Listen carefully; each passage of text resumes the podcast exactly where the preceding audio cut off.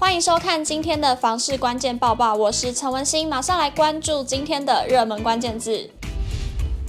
今天的热门关键字：元旦新制。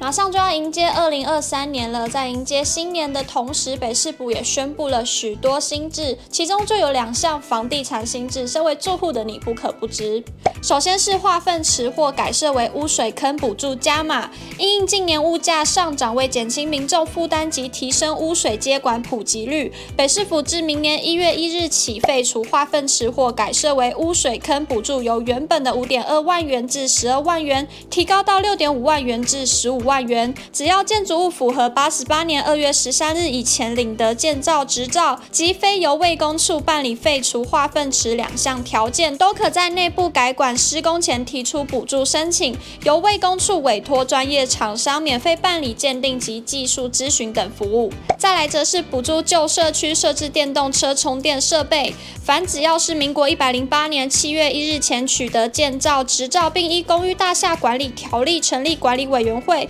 或推选管理负责人的公寓大厦，在充电设备完工后六个月内，可依该补助要点规定减负相关书表、文件等资料，向建管处提出申请。补助费用以所设置非营利电动车充电设备费用之百分之四十九为上限，各类设备之补助以一次为限。而二零二三年还有哪些新制呢？我们一起来看。其中，基本工资将调整，月薪由两万五千两百五十元调整至两万六千四百元，时薪由一百六十八元调整至一百七十六元，而劳保费率调涨至百分之十二，另国民年金投保费率及月投保金额也从百分之九点五调升到百分之十。在健保部分，同一疾病每次住院自行负担费用上限从四点三万元调高到四点八万元，全年累计住院自行负担最高金额从七点二万元。调升至八万元。二零二三年起，民法修正年满十八岁即为成年。银行销金主管指出，银行各项贷款等业务往来文件也要修改，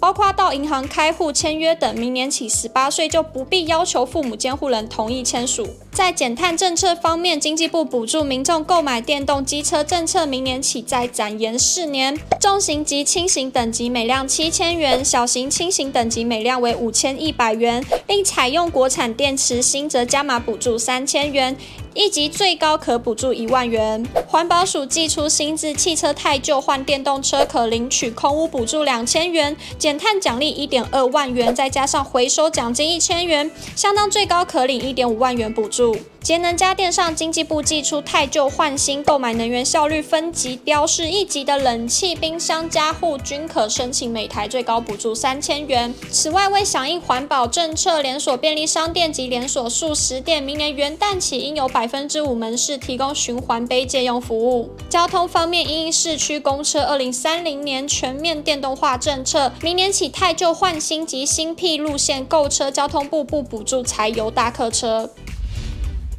马上来关心今天的精选新闻。首先来看到国泰台大产学合作团队发布今年第四季台湾经济气候暨金融情势报告。马上来看最新数据。国泰台大产学合作团队预估，台湾央行二零二三年上半年可能停止升息，而随着美国通膨有触顶迹象，美国联准会升息速度放慢，台湾通膨应可在明年第一季底降至百分之二，景气下行风险增加。二零二三上半年台湾央行有机会停止升息，但可能无降息必要。电视机可说是家中不可或缺的家电。随着世足的精彩落幕，台电也提醒民众，球赛激情过后，别忘了节约用电。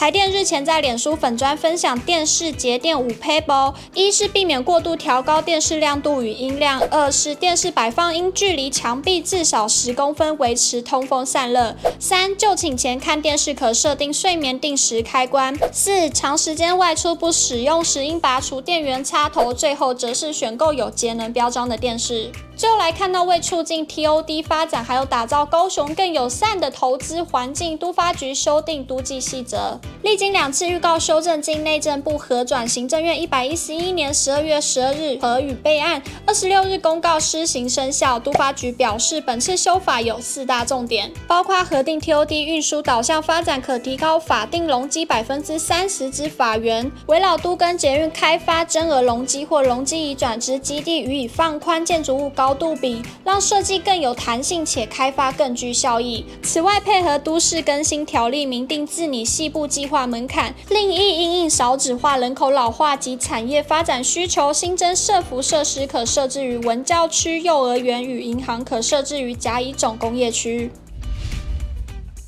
今天的买房卖房，我想问有网友提问：想把大房换小房，目前一个人住，是否要先把旧房卖了再买新房呢？有网友回复：如果你需要贷款，建议先卖，不然会无法用首购贷款。但先卖后买期间尽量不要离太久。有网友认为，若经济差，你可以先去租套房，然后出售大房，至少不会因为可能卖不出去而买双房，导致双房套牢。如果你喜欢今天的影片，请不要忘记按赞、订阅，还有分分享。并且开启小铃铛，我们下次再见。